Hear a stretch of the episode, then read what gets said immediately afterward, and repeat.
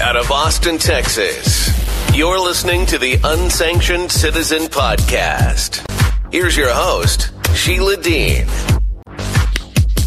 Good afternoon. It is day 17 of 100 Days of Callin. We just invite all the people. Everyone's invited. All the people have been invited. All the people have been invited. All right.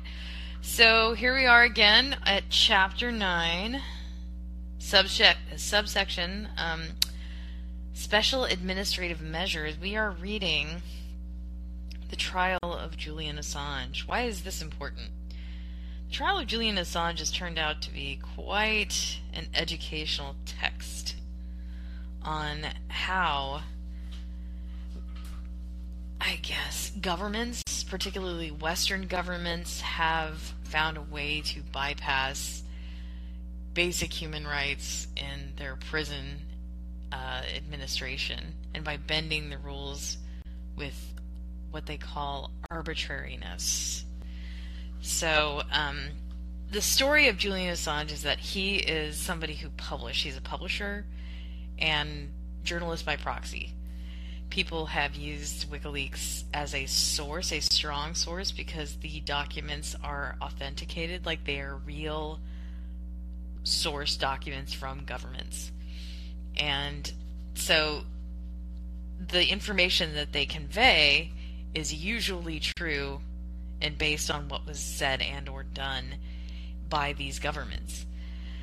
So, uh, in some cases, they have been uh, conveyors of, of information that is really, really world changing and proof of things like war crimes and proof of very humiliating things that have gone on in governments. Among them, corruption, you know, things like that. So, um, so as a result, he became a huge target by the um, Western uh, national security state, um, the Five Eyes, and then their allies in the pursuit of getting him on something to the tune of espionage. I think there were efforts to clarify classified versus not classified documents and documents that were unclassified that were treated as classified after the fact. So there was some of that. So um, we are going to resume our reading of the special administrative measures of the chapter 9 and then afterwards if there's anybody who wants to move into a discussion we can. Um, I'll just go ahead and resume. Also, I just wanted to, well, I'll, i think I'll wait till the, the room is a little bit more populous before I talk about um, the the bookings at the end of the week. We have Philip Drake here to talk to us about the Felonious Colonius, and then PETA here to talk to us, uh, Kathy Guillermo on Friday at 4 p.m. about about Neuralink testing. So, you know, but I'm I'm telling I'm telling the wind right now. So I'll just wait till the room has a, a few more bodies and then I'll I'll let that in. All right, special administrative measures. In his June 2012 asylum uh, request to the Ecuadorian government, Assange explicitly referred to Manning's conditions of detention. The likely charges, the attitude of the U.S. government towards me, and the known circumstance of placement in of individuals on comparable charges means that I will, again with certainty, be imprisoned in conditions that mirror those experienced by my alleged co accused Bradley Manning. As became clear during the September 2020 extradition hearing in London, if sent to the United States, Assange would not only be held in solitary confinement, but would almost certainly be additionally subjected to what are called Special Administrative Measures, or SAMs both pre-trial and while serving his sentence. This euphemism denotes a particularly restrictive detention regime imposed by the Attorney General, that is, the head of the U.S. Department of Justice. SAMs can be ordered before, during, or after a trial. They are not a sanction imposed by the judiciary, but a security measure taken by the government. As such, they are not subject to judicial review and cannot be effectively challenged challenged by the detainee. SAMs are used against detainees who, in the view of the Attorney General, pose a particular threat to national security, such as suspected or convicted terrorists, spies, or whistleblowers. The main purpose of SAMs is to strictly control an inmate's communication with others inside and outside the prison facility. As we know from numerous reports and witness statements, what this means in practice is near total isolation. Apart from contact with lawyers, only two short phone calls are per- permitted a month. If and when family visits are permitted, they take place through a thick glass barrier without any physical contact, and prisoners remain shackled, chained at the wrist, wrists, ankles, and to the ground. All visits require 14 days advance notice and can take several months to coordinate. Apart from that, inmates are in total isolation 24 hours a day. No communication whatsoever is permitted with other inmates, and even prison staff do not interact with inmates except for opening the viewing slot during their inspection rounds and delivering meals through the secure meal slot in the door. Recreation is limited to one hour daily and takes place in small indoor cages the same size as their cell, without any exercise equipment, and often in the middle of the night when other inmates are sleeping. Inside the cell, no newspapers, no radio, no television. Showers only three times per week. Violations of the rules are punished immediately. The slightest misunderstanding with prison staff can result in a prisoner being handcuffed in his cell for a week, spending in the entire time in, in complete darkness, with a bag over his head or blindfolded. The government's tight grip on the communication of SAMs, inmates, means that no email contact is permitted and letters may be written only on rare occasions to approved addressees only and subject to elaborate censorship procedures that can delay their delivery for several months. One SAMS detainee, Abu Hamza al Masri, reportedly broke the rules when he wrote a letter asking his son to tell his one year old grandson that he loved him. The grandson was not on the list of approved addressees. Psychological services are offered primarily through self help packages and information provided by video. Participants in group therapy are kept in, in individual cages and remain shackled during therapy sessions. Lawyers or family members visiting SAM's inmates can be criminally prosecuted if they talk among themselves or with others about the detention conditions they observe. The SAMS regime makes the abuse of power and arbitrariness easy, beyond control, and absolute.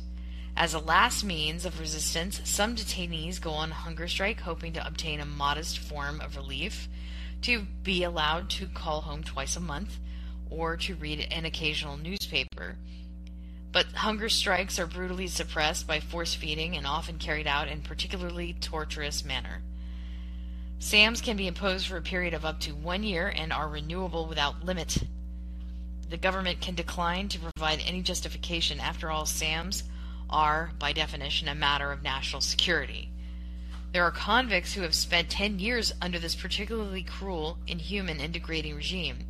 In my view, there is no question that these conditions of detention violate not only the prohibition of torture under human rights law, but also the prohibition of cruel and unusual punishment under the Eighth Amendment of the U.S. Constitution. In the world of technicalities, of course, SAMs are not a punishment but only administrative measures. In the real world, however, the, the term special administrative measures is nothing but another fraudulent label for torture and for a detention regime that dehumanizes not only the detainees but also their tormentors, the instructing authority, and ultimately any society which tolerates and enables such cruelty in the name of justice. Press freedom or national security? This is the question. On 15 October 2019, I participated in a panel discussion at Columbia University in New York. It was entitled Press Freedom, National Security, and Whistleblowers From Julian Assange to the White House. The room was packed, with some people standing or sitting on the floor. In the audience was James Goodale, who had represented the New York Times and the Pentagon Papers litigation during the Vietnam War and whose interview on the Assange case had been an important eye opener for me. During the discussion, the 86 year old stood up and took the floor. Is Assange entitled to the full protection of the freedom of the press? Goodale answered passionately in the affirmative. If the U.S. government wanted to prosecute Assange under the Espionage Act, he said, it would first have to prove that his publications had actually posed a clear and imminent threat to national security. It would seem that such proof would create a high bar for the government to jump, particularly when the government has never stated once whether there has been a damage to anyone as a consequence of Assange's publication. It has, of course, said such publication caused general damage to national security, but has not particular, particularized any such harm to anyone, such as, for example, its Afghanistan sources. The government has had 10 years to come up with evidence that shows damage to national security, but has not. Indeed, the claim that Assange's publications have caused serious harms to U.S. national security, endangered American soldiers, and exposed local informants to acts of revenge by the enemy is one of the earliest and least scrutinized myths. On 30th July 2010, just after the publication of the Afghan War Diary, U.S. Chief of Staff Mike Mullen stated, Mr. Assange can say whatever he likes about the greater good. He thinks and his source are doing. Let me read that again. Mr. Assange can say whatever he likes about the greater good he thinks he and his source are doing, but the truth is, they might already have their hands the blood of some young soldier or that of an Afghan family. Strikingly, the general seemed to be much less concerned about the blood on the hands of his own soldiers, who, in the collateral murder video, massacred wounded civilians and their rescuers, as well as the press. Nor did it seem to occur to him that war crimes, such as the one that had destroyed the countless Afghan and Iraqi families, driven embittered civilians into the arms of terrorist groups, and provoked acts of revenge against U.S. personnel and civilians. The short sightedness of the self righteous is their greatest weakness. Similarly, U.S. Defense Secretary Robert Gates told Senator Carl Levin in a letter of 16 August 2010 the documents do contain the names of cooperative Afghan nationals, and the Department of Defense takes very seriously the ta- Taliban threats recently discussed in the press. We consider this risk as likely to cause significant harm or damage to to the national security interests of the United States. However, he acknowledged that the review to date has not revealed any sensitive intelligence sources and methods comprised by this disclosure. Three years later, the situation remained unchanged. At Manning's trial in July of 2013, Brigadier General Robert Carr, a senior counterintelligence officer who headed the Information Review Task Force that investigated the impact of WikiLeaks disclosures on behalf of the United States Department of Defense, told the court that they had uncovered no specific examples of anyone who had lost their life as a consequence of these publications. Before Assange, no one had ever been charged under the Espionage Act merely for publishing sensitive documents. What, then, would a conviction of Assange mean for the future of investigative journalism? Without a doubt, it would set a precedent by which any journalist publishing leaked material on a national security and defense policy issue could face similar charges. If it were not for the establishment of a judicial precedent for the purpose of intimidating investigative and jur- journalism, the aggressive prosecution of Assange would make no sense at all. What is at stake, therefore, are not just the personal rights of Assange, but nothing less than the continued ability of the press as the fourth estate to inform and empower the people and thereby ensue, sorry, ensure democratic oversight of governments. Let me see if there's anybody with me. We've got Demetria with us, and that is it. So, in an interview with Der Spiegel, WikiLeaks editor Kristinn Hrafnsson therefore rightly spoke of a war on journalism and Reporters Without Borders called the charges against Assange dangerous precedents for journalists, whistleblowers, and other journalistic sources. Even the former Assistant Attorney General for National Security, Kenneth Wainstein, said in 2010 at a U.S. congressional hearing, if WikiLeaks can be prosecuted for espionage for these leaks, there is no legal or logical reason why a similar prosecution could not lie against all of the mainstream news organizations that routinely receive and publish protected national defense information. This is no small problem for those who want to see Assange indicted and convicted. Not surprisingly, therefore, they do everything in their power to distinguish WikiLeaks from traditional news organizations and prevent the equation of Assange's work with journalism. Ultimately, however, the motive behind the aggressive persecution of Assange is always the same fear. Fear of the WikiLeaks methodology and its proliferation, fear of transparency, truth, and new revelations, fear of democratic control and accountability, and above all, fear of losing power. In the words of Leon Panetta, former CIA chief and U.S. Secretary of Defense, in an interview with ARD, all you can do is hope that you can ultimately take action against those who were involved in revealing that information so that you could send a message to others to not do the same thing. To achieve this goal of deterrence, new legal contortions are being constantly attempted.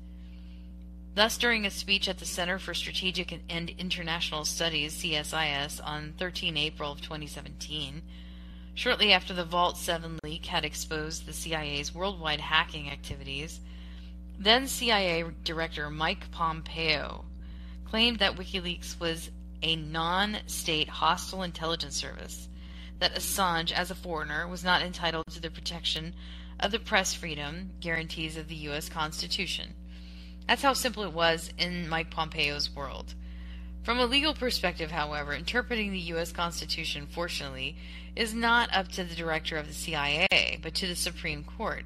But the CIA seems to care as little about the Constitution as it does about the international legal obligations of the United States. These international obligations also include respecting and ensuring freedom of expression, which can be restricted only by law and only for compelling reasons, especially to protect national security. As Goodale had correctly noted, therefore, everything hinges on whether Assange and WikiLeaks actually endangered the national security of the United States and not just its international reputation and the impunity of its leaders for war crimes, torture, and corruption. So far, the U.S. authorities have been unable to provide any evidence for this claim. Indeed, correctly understood, press freedom and national security are not contradictory but symbiotic, and official secrecy is their, con- their common enemy. All right, so we are 18 minutes in. I'm going to take a brief break. I'm going to pre- I'm going to play something for you. Um, just to pass the time.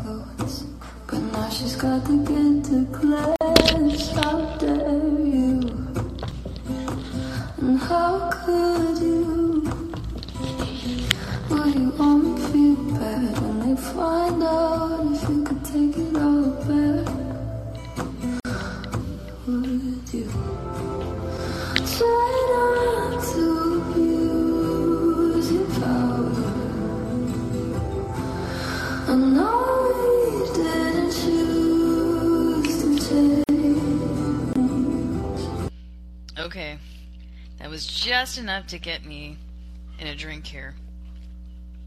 Okay, I think we're going to go ahead and move to the next chapter. Just needed to get a little something to drink. So we're moving into part three Fighting for the Truth. Try inviting a few more people. I'm grateful for the people who are here with me, and that's Demetrio. Pretty good listener. Try again. Try, try again. So this is part three Fighting for the Truth and we move to chapter 10 Governmental Denial of Reality. This should be interesting. In the summer of 2019, my office started receiving the responses to the official letters I had sent on 27 8, sorry, 27th and 28 May to the governments of the United Kingdom, the United States, Sweden, and Ecuador. Australia and a few months later Germany also reacted to my conclusions, although I had not formally contacted either of these two states in connection with the Assange case. Remarkably, despite significant differences in terms of attitude and content, the reactions of all six governments had one common denominator the denial of reality. The United Kingdom demonstrated uh, indifference Sweden, Ecuador, and the United States all replied within the standard deadline of 60 days, but only the British government, which, which had Assange in its power and from which I had therefore demanded the most urgent measures, had made abundantly clear that I was in no hurry to respond. Their letter of reply was not sent until 7 October 2019, almost exactly five months after my visit to Assange as if to demonstrate the, the indifference of an overconfident world power. The British response was particularly concise and dispensed with all diplomatic courtesies. Without preamble, the letter rapped out its points. Dear Mr. Melzer, the government rejects any allegation that Julian Assange has been subjected to torture in any form as a result of actions by the UK government. The UK government does not participate in, solicit, encourage, or condone the use of torture for any purpose. The United Kingdom does not accept that Mr. Assange has ever arbitrarily been detained. He was free to leave the Ecuadorian embassy at any time. Moreover, Mr. Assange has has been convicted under English law of failing to surrender to custody following due legal process. Judges in the UK are completely impartial and independent from government. Mr. Assange did not appeal his conviction and has withdrawn his appeal against his sentence. Yours sincerely, XX. End of message. No response to the urgent concerns expressed by my medical team about Assange's health. No investigation into British involvement in years of judicial arbitrariness, intimidation, isolation, and humiliation. Sorry, T. No action to assure Assange would get adequate access to his lawyers and legal documents. No comment on the risk of serious human rights violations in the event of extradition to the United States. And last but not least, no assurances of the highest consideration or similar concluding phrase in diplomatic parlance, the equivalent of a slap in the face. The British government clearly had no intention of answering a mere UN special rapporteur had nothing to do with me personally. In fact, whenever other UN experts had reached conclusions deviating from the British government's complacent self perception, their reaction had been the same. Whether Raquel Rolnik's critical 2013 report on the right to adequate housing in the United Kingdom, the WGAD's 2015 conclusions on Assange's arbitrary deprivation of liberty in the Ecuadorian embassy, Philip Alston disconcerting 2019 report on extreme poverty in the United Kingdom, or now my own concerns regarding the, per- the persecution and ill treatment of Assange, every time the British government had at first voluntarily engaged with the valuation process, then flatly dismissed the inconvenient findings and aggressively accused the investigating UN expert of partisanship, inflammatory remarks, and political motivations. Clearly, government bent on denying uncomfortable realities would be a difficult interlocutor for constructive dialogue based on facts. Sweden, bureaucratic evasiveness. Sweden too had difficulties in concealing its indignation, but at least it made a show of maintaining diplomatic countenance. In my official letter to the government, I had transmitted credible allegations of serious due process violations on the part of the Swedish prosecution authority.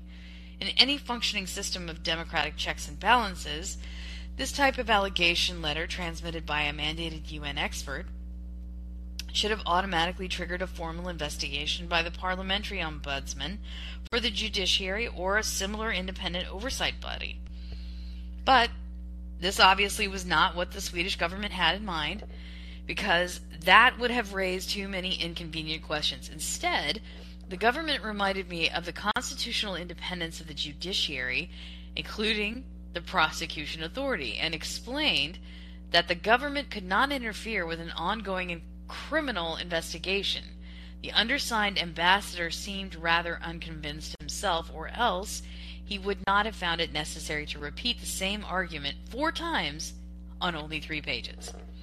In my experience, the claim that it, the executive branch cannot interfere with ongoing judicial proceedings is one of the most common excuses I receive from democratic governments when I confront them with allegations of torture or ill treatment and remind them of their obligation to investigate, punish, and redress any violations that may have occurred and to prevent their reoccurrence. T. All these obligations are binding on the state as a whole and thus on all three branches of government. In practice, it is not only the security forces and secret services subordinate to the executive branch that are responsible for torture and ill treatment, but also the judicial and investigative authorities. The spectrum ranges from in- interrogational coercion or suppression of statements to the execution of corporal punishment and death sentences to deliberate judicial arbitrariness and denial of justice, such as in the case of Julian Assange. As a matter of diplomatic protocol, however, I have I have to address my official communications to the Minister of Foreign Affairs of the state in question, even if the abuse is alleged to have been committed by officials of the judiciary. It is then up to the Foreign Ministry to forward my allegation letter to the appropriate national oversight body to ensure that the investigations required by international law are conducted and that my queries are satisfactorily answered. If I were prevented from addressing abuse by investigative and judicial authorities during a pending investigation, my mandate would really be reduced to a toothless tiger with very limited practical relevance. But then that outcome is precisely what many states would not be too unhappy to see materialized. The Swedish letter also pointed out that the government does not agree with the WGAD's opinion and its conclusion that Sweden has violated international law. In fact, Mr. Assange remain at the Ecuadorian embassy, and the Swedish authorities have no control over his decision to do so. Mr. Assange was free to leave the embassy at any time. He cannot be considered to have been deprived of his liberty while at the embassy due to any decision or action taken by the Swedish authorities. Of course, with a requisite dose of cynicism, the same could be said for any other politically persecuted asylum seeker. In the real world, whether someone is free to leave the protection of their political asylum does not depend on whether their presence in the place of asylum is voluntary, but on whether there is a real risk that they will be exposed to serious violations of their human rights once they leave that place. As Assange has correctly predicted, and as he has become abundantly clear, or and has become abundantly clear since his arrest on 11 April 2019, his fears have been well founded all along.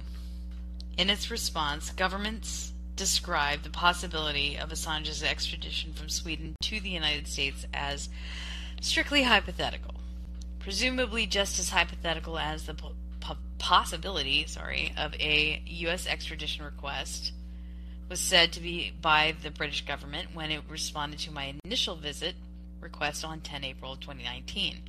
Less than 24 hours before it ordered Assange's arrest in the Ecuadorian embassy and announced that the United States had formally requested his extradition. A more detailed response to my queries or the initiation of an investigation was not considered necessary by the Swedish government. Overall, the message coming from Stockholm very much resembled the one I would receive from London. No wrongdoing, no culpable omissions, no inconsistencies, complete denial of an unpleasant reality. Ecuador. No, no, and no. Like the British, the Ecuadorian government had difficulties maintaining diplomatic form and composure, but in an inverse fashion. In terms of word count, the missive from Quito far exceeded those sent by those other three governments and can only be described as a verbal outburst. The government spotted accusations even where it had not even voiced them at all. It is regrettable that you refer to the diplomatic asylum gra- granted to Mr. Julian Assange as, as a confinement, a term that denotes the confinement of a person in a closed environment, depriving him of his liberty. In this regard, we would like to remind you that on 19 June 2012, Mr. Assange entered the embassy of Ecuador in London voluntarily of his own accord and without any coercion of any kind I had never claimed otherwise. Any politically persecuted person seeks asylum voluntarily. However, if the place of his asylum measures are only a few square meters, which he cannot leave without exposing himself to the risk of serious human rights violations, then his situation unquestionably amounts to deprivation of liberty. As a matter of law, therefore, Assange was indeed confined to the, the Ecuadorian embassy, albeit not by the Ecuadorian government but through a threat scenario created by the Swedish, British, and in the background, American authorities. What I had criticized in my letter to Ecuador was not Assange's confinement by other states, but his targeted isolation, defamation, and humiliation by the Ecuadorian authorities, and the summary termination of his citizenship and asylum in violation of due process, and the prohibition of refoulement. The main responses of the Ecuadorian government, and most notably their justification for his expulsion, have already been discussed in detail. The, prog- the progressively derailed tone of their letters showed me that I had hit a nerve. Page after page, their personal attacks increased. You, Mr. Rapporteur, and your assistants are obviously free to sympathize with Mr. Assange. But your opinions on the case distort the facts, and you promote value judgments that compromise your in, compromise your independence as a special rapporteur, or your subjectivity is astonishing, Mr. Rapporteur, or zero torture, Mr. Rapporteur. All of this you already know because we informed you before, Mr. Special Rapporteur. Why then ask us again? Or we repeat it again, but we are discouraged in doing so because we don't know if this is the time that you will be lucky enough to have read what we wrote. And finally, there is also new content in your letter that you have not addressed before, and it is still expresses an obvious prejudice against the Ecuadorian state when you merely repeated what Mr. Assange's lawyers and supporters say without any supporting evidence. In the course of my work, I have rarely received official responses as wordy as this one, but which still left all of my inquiries, my queries, unanswered. Unbelievable. USA. America does not torture. The reply of the United States government dated 16th July 2019 included a short cover letter and a one-page sub- substantive response. In my letter, I had expressed grave concern at what I described as a sustained and unrestrained campaign of public mobbing, intimidation, and defamation against Mr. Assange consisting of a constant stream of public statements not only by the mass media but and influential private individuals, but also by current or former political figures and senior officials of various branches of government. In this regard, the government was empathetic, or sorry, emphatic. The United States rejects the proposition that the types of public statements listed in your letter constitute cruel, inhuman, or degrading treatment or punishment, much less torture as defined by the Convention Against Torture and Other Cruel, Inhuman, or Degrading Treatment or Punishment, CAT. Further, the United States is deeply concerned by the suggestion that independent reporting or other commentary and discourse on public figures could amount to torture or cruel, inhuman, or degrading treatment or punishment. Such a position by the special rapporteur has dangerous implications for freedom of expression, democracy, and rule of law. The cynicism of this rationale is striking. On the one hand, the U.S. government the, justifies the unrestrained defamation, humiliation, and intimidation of Assange based on freedom of expression. But when Assange reveals evidence of war crimes, torture, and corruption, then freedom of expression suddenly ceases to apply and he is threatened with 175 years in prison. Furthermore, in the view of the United States government, the notoriously inhumane conditions of detention in a U.S. high security prison have nothing to do with torture or ill treatment. The United States categorically rejects the claims in your letters that the United States will torture or otherwise mistreat Mr. Assange if he is extradited to the United States to face criminal prosecution. Chelsea Manning has a very different story to tell, and she is not the only one. The failure of the United States to prosecute and punish its own torturers, its excessive use of violence, restraints, and isolation against det- detainees of all kinds, its practice of extorting confessions and testimony through coercive detention and threats of draconian sanctions, and the notorious overcrowding of American detention facilities reflect a remarkable discrepancy between governmental self perception and the reality on the ground. Okay, we're 30, 36 minutes in. I can, I'll leave it up to you. We can read the Australian entry if you want, but I'll leave it up to you guys. Send up an emoji if you'd like for me to continue. If not, then we will wrap it up and we'll resume our reading tomorrow of Chapter 10, The Trial of Julian Assange, A Story of Persecution at Australia, The Glaring Absentee. No emojis. Okay, that's where we're to wrap. So thank you for joining us. We had Charlie, Demetrio, and Khadija. I hope I got that right. Did anybody want to jump up and say anything before we leave? No comments. So I got a picture from Khadija. It's a very pretty picture. We will see you tomorrow at around this time. Uh, we will be continuing with our reading at that time. Um, I just wanted to mention that at the end of the week we have an interview with a um, Constitution Party presidential candidate, and we are going to talk about the colonias in South Texas in detail. So I don't think that this will be necessarily a short interview, but it will be a very interesting one. So if you have little to no uh, exposure to what's going on at the U.S. Mexican border, it's not all people crossing the Rio Grande River into uh, into Eagle Pass. There's a lot more going on down there, and you're going to hear a lot more about it and why this man chose to run for president of all offices. So, um, and then on Friday we have a special treat with PETA's uh, vice, one of their vice presidents is going to speak to us about uh, brain testing on animals and how that might uh, apply to the new Neuralink technology that's going to be um, showed and told upon by Mr. Elon Musk at the end of the month. So, very good stuff. Thursday and Friday. Hope you will tune in. Until then, we'll see you next time, which will be tomorrow right around this time. Thanks for listening. Before you go, hit the subscribe button. Remember that callers are welcome. Subscribers can access unsanctioned citizen podcast archives at Substack, Podomatic, iHeartRadio podcasts, and Callin. Please stay in touch. We want to hear from you. Visit SheilaMDean.com.